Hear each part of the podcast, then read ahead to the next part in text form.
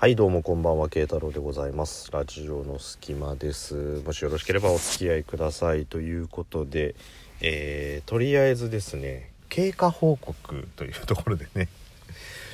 まあね、興味ないかもしれないです興味はないかもしれないですけどね、あの自分がどこかに何か生きてた証を残しとかないと、本当にいなくなった時怖いからっていうところでね、はい、今日もちょっとどうなってますよっていうところちょっと言っとこうと思ったんですけど、はい、あのちょっと何言ってるかよく分かんない方はふたつまえの、あのやめてくださいっていうね、もうあの僕の心の悲痛な叫びをタイトルにしたんですけど、やめてくださいっていうやつ、あの聞いていただければと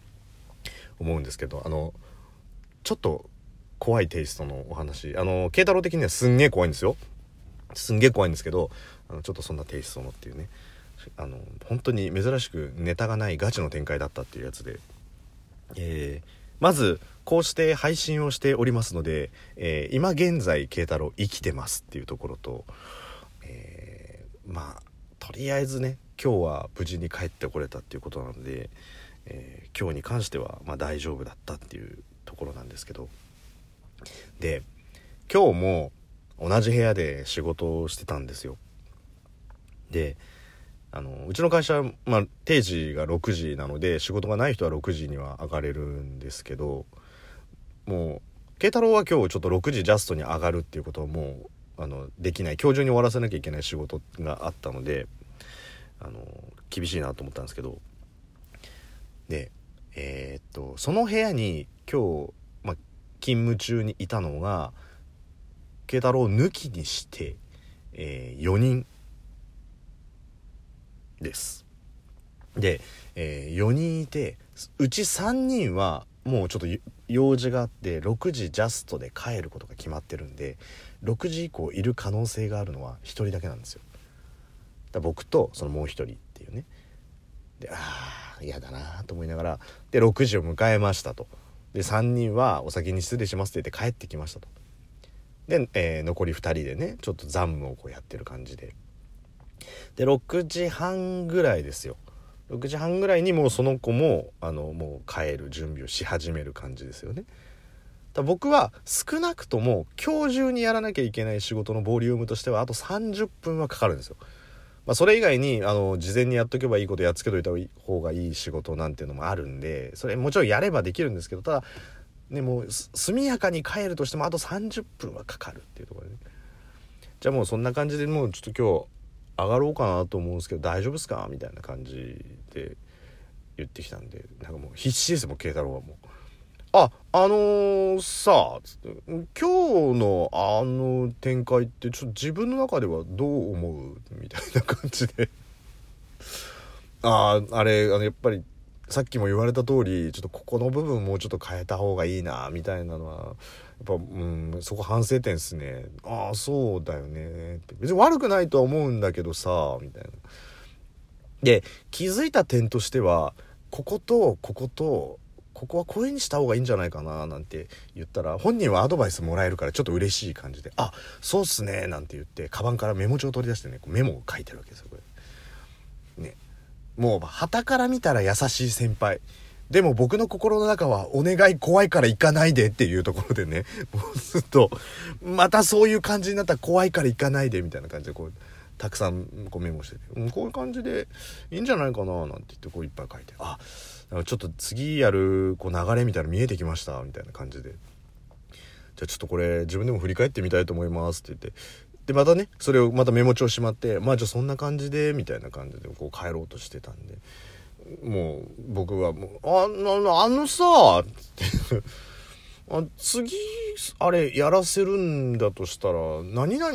てどう思うなんて言って言ったら、ああいつっすかみたいな。まあね慶太郎さんも言ってましたけど、ここの部分ってすげえいいと思うんですけど、ここ改善しないとちょっと厳しいけど、でも に,さん 回多分トレーニングすればできるようになると思うんですよねなんて言ってこう一生懸命話してくれてるわけですよ。で多分ねその後輩にしてみたら新しい仕事をあ任せようとしてる先輩なんだって思ってるんですけど、えー、やっぱり慶太郎の心の中はお願いだから行かないでって思いながら一生懸命仕事終わらせてるんですけどね、もう今日仕事終わらせなきゃ帰れないと思って。で、あ、まあでもまあ大体あいつも仕上がってきてるから僕フォロー回りますよなんて、あ、そうって言って、フォロー回ったらできるかななんて、いやまあなんかあった時用で僕がバックアップでいればいいだけなんで基本的には大丈夫っすよみたいな感じになって、あ、そっかなんで、じゃあちょっと次あの話してみますね、うん、よろしくなんていう話をして、そしたらまたもう話が終わっちゃうわけです。それで、あ、どうしようどうしよう、あ、どうしようなんて思ってるうちに、あ、じゃああの俺今日約束あるんでもう帰りますねって言われちゃう。もう約束あるって言われたらかぶせらんないじゃん話と思って、あ、うん、そっかなんて言いながらね、あ、じゃあお先ですなんて言って、あ、おつ、おつ、おつ、お疲れ様でしたなんて言ってバタン、うわー、一人だよ一人だよと思いながら、でも作業やらないと終わらないしと思って、でもじーっとシーンとしてるからなんかね、こう嫌だしどうしようなんて思って、なんかちょっとい ろ, いろんなこと考えようと思って、必死ですよ。別にラジオトークのネタを探してるわけでもないのに怖い思いをしたくないからっていう理由だけで必死でいろんなものを探して、そしたら目に留まったのがあのお土産にもらったブラックサンダーが目についたんですよ。でブラックサンダーをもらったんですけど、それがあの限定、よくあのお菓子って地域限定のってあるじゃないですか。でその地域限定のあのブラックサンダーなんですよ。でそれピンクなブラックサンダーっておいとブラックサンダーはブラックだから意味があるのにピンクなブラックサンダーってなんだよみたいなね。これなんか北海道限定のまあピンクなんでイチゴ味なんですけど、ピンクなブラックサンダーなんつって、いやもうブラック放棄しちゃってんじゃんとか思いながらね、そしたらもう気になっちゃいますよ。ちょっとそこら辺からスイッチ入って、あの有楽製菓っていうとこがねなんか作ってるらしいんですけど、ブラックサンダーってね、もう見に行きましたもう速攻。そしたらもうブラックサンダーゴールドとかね何そのネスカフェゴールドブレンドみたいな感じで、なんかゴールド入れときゃなんかね豪華になると思ったら大間違いだぞと思ってね。でまあ普通のブラックサンダーもあるじゃないですか。でブラックサンダー香ばしキノコっていうのがあるんですけど、まあこれはいいですよね。キノコ味のブラックサンダー、あ、きキノコ味って微妙な感じじゃない、きなこ味ね、そうなんですよ。そしたらもうメローンなブラックサンダーって出ました。これもう色どうでもよくなっちゃってるっていうね。ピンクはいいよ、ピンク色だからね。ゴールドもわかりますよ。メローンってなんだよっていうねもう色すら超越したっていう挙句の果てにですよこれ、えー、もう白いブラックサンダー、ねえねえねえねえねえ、白いブラックサンダーって何っていういやいや、あいつね、もともと白人の黒人なんだよみたいな感じじゃないですか。どっちだよ、ベースがどっちとかじゃなくて、どっちだお前みたいな。黒なの、白なの、それとも白が黒くなったのみたいなね。それとも黒が白くなったっていう、まあ、マイケル・ジャクソン的なあれなのみたいなね。オフ・ザ・ウォールのジャケットはすごく黒かったのに、どんどん白くな、あれなのみたいな、ちょっとちょっとなんかそういう感じなのみたいなね。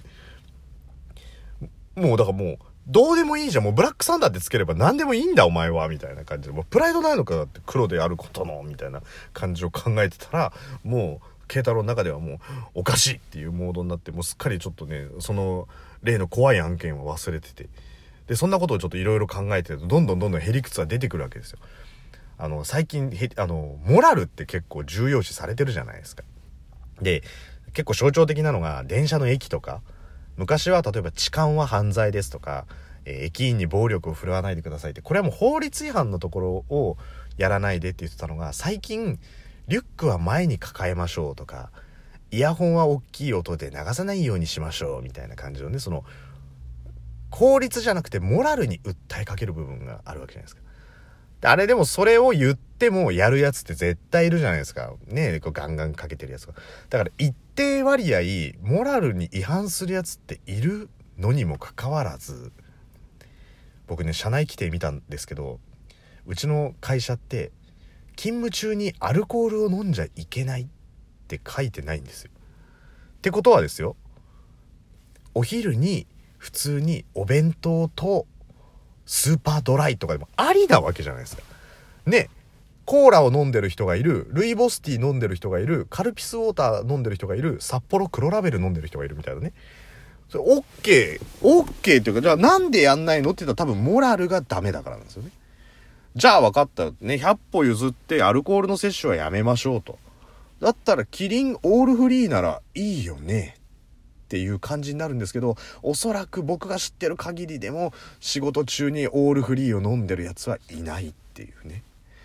それもなんか悪いことしてる気がするって言って多分選ばないんですよね。もう体健やか茶飲んでる人がいる、キリンオールフリー飲んでる人がいるみたいな感じがいてもいいはずなのに、あれみたいな。多分皆さん見たことあります？僕はちょっとないんですけ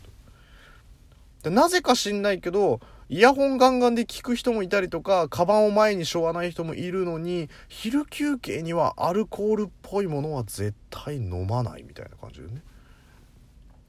おかしくねって思って、ちょっと慶太郎も明日やってみようかなと思ったんですけど、まあ、やっぱりねダメなんですよ、心のストップが心のストップっていうか、なんかリスクあんなみたいな感じでね、さらしもんなんのも、しかもビール飲んだ程度でさらしもんなんのは嫌なんで、ちょっとやめとこうかなと思ったんですけど、でもやっぱりね、そのオールフリーって別に飲んじゃいけないわけじゃないのに、やっぱビールを飲むってことは心のストッパーかかるんだななんて思ってたら、まあ、ブラックサンダーの件もそうですし、もうビールの件もそうですし、これ絶対おかしいよっつって、もういろんなとこ調べちゃって、いや、やっぱ全然オールフリー、うちの社内規定も全然問題ないじゃんとこう思って、書いてアルコール摂取しちゃいけないなんて、まあね、タクシーのドライバーとかなら別ですけど、全然平気じゃんなんていろいろ調べてたら、気づいたら、えー、仕事全く終わってなくて、結局やらなきゃいけなくなったっていう展開になってました